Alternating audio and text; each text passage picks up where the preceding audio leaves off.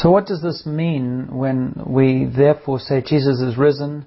He has defeated death, He has defeated evil, and He has now poured out His Spirit, and He's called us to follow Him and to know life today in all its fullness.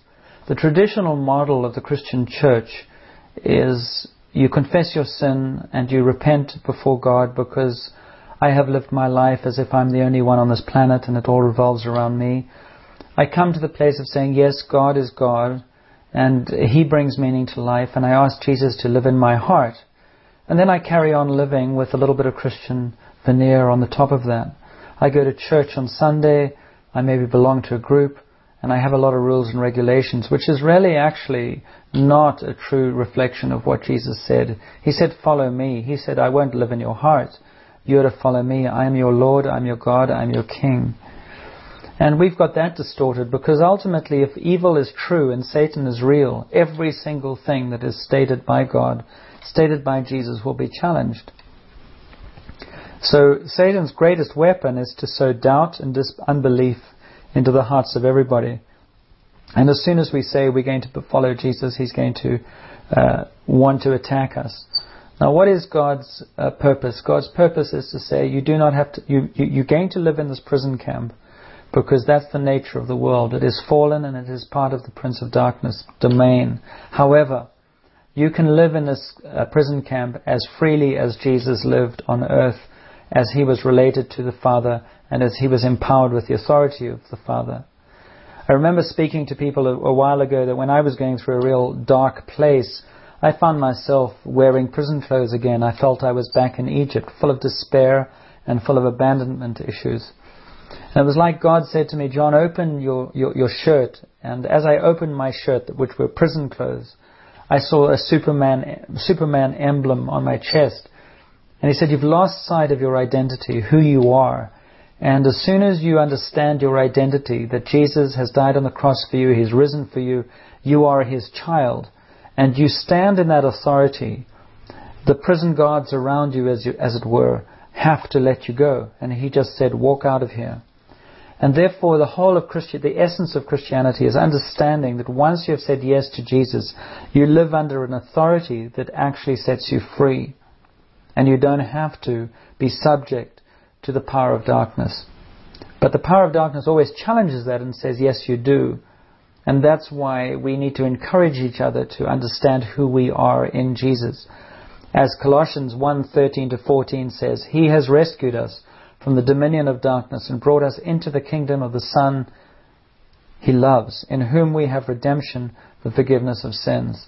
So it's about what God has done in us and for us that makes it so powerful. And that's why when Jesus said, talked about praying, he said, God's kingdom come on earth, his will be done on earth as it is in heaven. How did God demonstrate through Jesus his power, his life, his authority? He healed the sick, he delivered people from demons, he opened the eyes of the blind. He made the lame walk. He transformed lives. And it is the same today. One of the things that happens in the Christian church is it, it has become, uh, in the Western church particularly, a case of I, I believe in Jesus, I ask Him to forgive my sin, I ask Him into my heart, and I carry on my life, and the rest of it is now I know that I go to heaven when I die and I have eternal life. Well, that's not the gospel. That's not what Jesus came to do. He said, uh, I come that you might have life now, that heaven begins on earth now, that you can know my authority and power now. And um, the norm is the kingdom of God has come wherever Jesus is present, and therefore every Christian should know the power of God that actually helps them uh, take ground. If you want to look at it another way, the promised land is an analogy of our lives. And so Jesus and God says, um, as you walk into the promised land, as you walk with me into your life, I will help you take ground and redeem uh, a lot that has been lost over the years to evil or to abuse or to misuse of life, whatever it is. So it's about learning how to live free in a land that is uh, still under occupied, occupying forces. And the freedom and authority in the name of Jesus is what will cause uh, evil uh, to move off and, and uh, not have power over us. But that is not something that's intuitive. That's not something that uh, we naturally come to.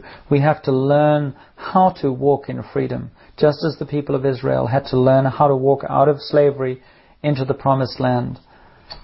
And that is uh, what we're going to spend the next uh, months talking about is how can we be increasingly free or increasingly empowered? How can the kingdom of God be seen among us? Because ultimately, the thing that's going to most convince other people of the reality of God is not only seeing the love of Jesus in our lives, but is also seeing the power of God at work, undoing uh, the work of evil. And therefore, we should expect people to be healed. We should expect people to be set free.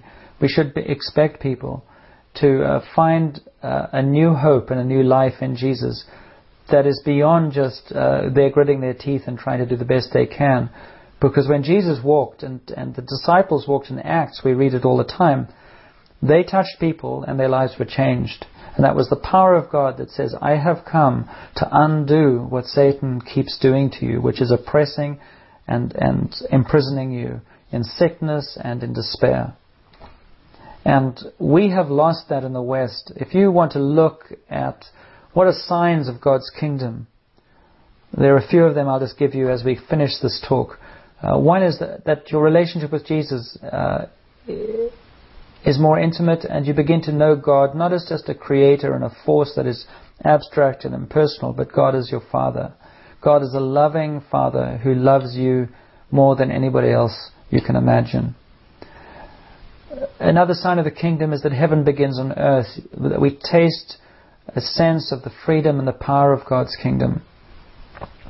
If we um, imagine traveling to another land and you imagine, uh, say, going on a Canadian passport is very respected around the world. Uh, if you say you're a Canadian citizen, uh, that might protect you from some things that the local inhabitants might not be protected from. And there's an authority that comes with being a citizen of the kingdom of God uh, that the, de- the demonic and evil actually understands and respects reluctantly, but nevertheless they won't touch you. But the key is knowing that authority for yourself, walking in confidence of that, and, and, and we need to help each other get there. There's a victory over evil. There are signs of healing. Uh, prisoners are set free. That means people are set free from uh, painful memories. People are set free from affliction. People are set free from all kinds of things that uh, we would normally say we never lo- we, we, we are never able to be free of. A lot of the Christian gospel in the West, again, has been emasculated into um, holding hands for those who are sick and, and walking them to the threshold of death. There's been so little power manifest. Whereas if you go to Africa or Asia, uh, even to, today especially, the power of God is, is much more obviously present.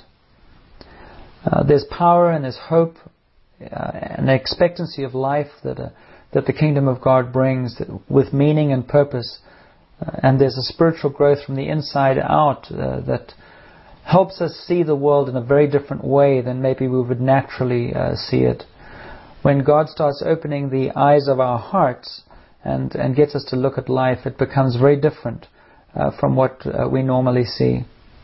So these are just some areas where spiritual warfare is about how to live in the prison camp, which is this world, in a manner uh, that celebrates freedom and celebrates the authority of Jesus and the victory of Jesus. Uh, ultimately, it's about Jesus saying, if you demonstrate your commitment to me and you demonstrate merely by understanding that you are my child, you are a child of God, uh, you will have an authority over evil that you would not have otherwise. I'm sorry this is a bit confused because it's as I said right at the beginning, meant to go with a slide presentation.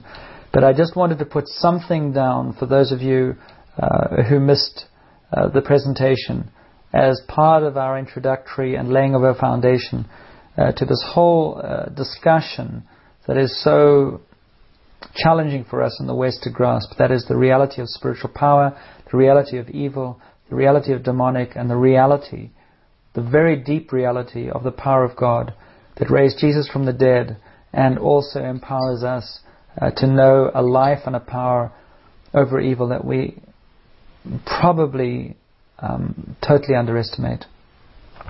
So, Father, we pray that in these next days and months, uh, we will see with new eyes the world as you see it. And we bless you for your faithfulness and your patience with us. And we look forward to all that you're going to reveal in your power and your name. Amen.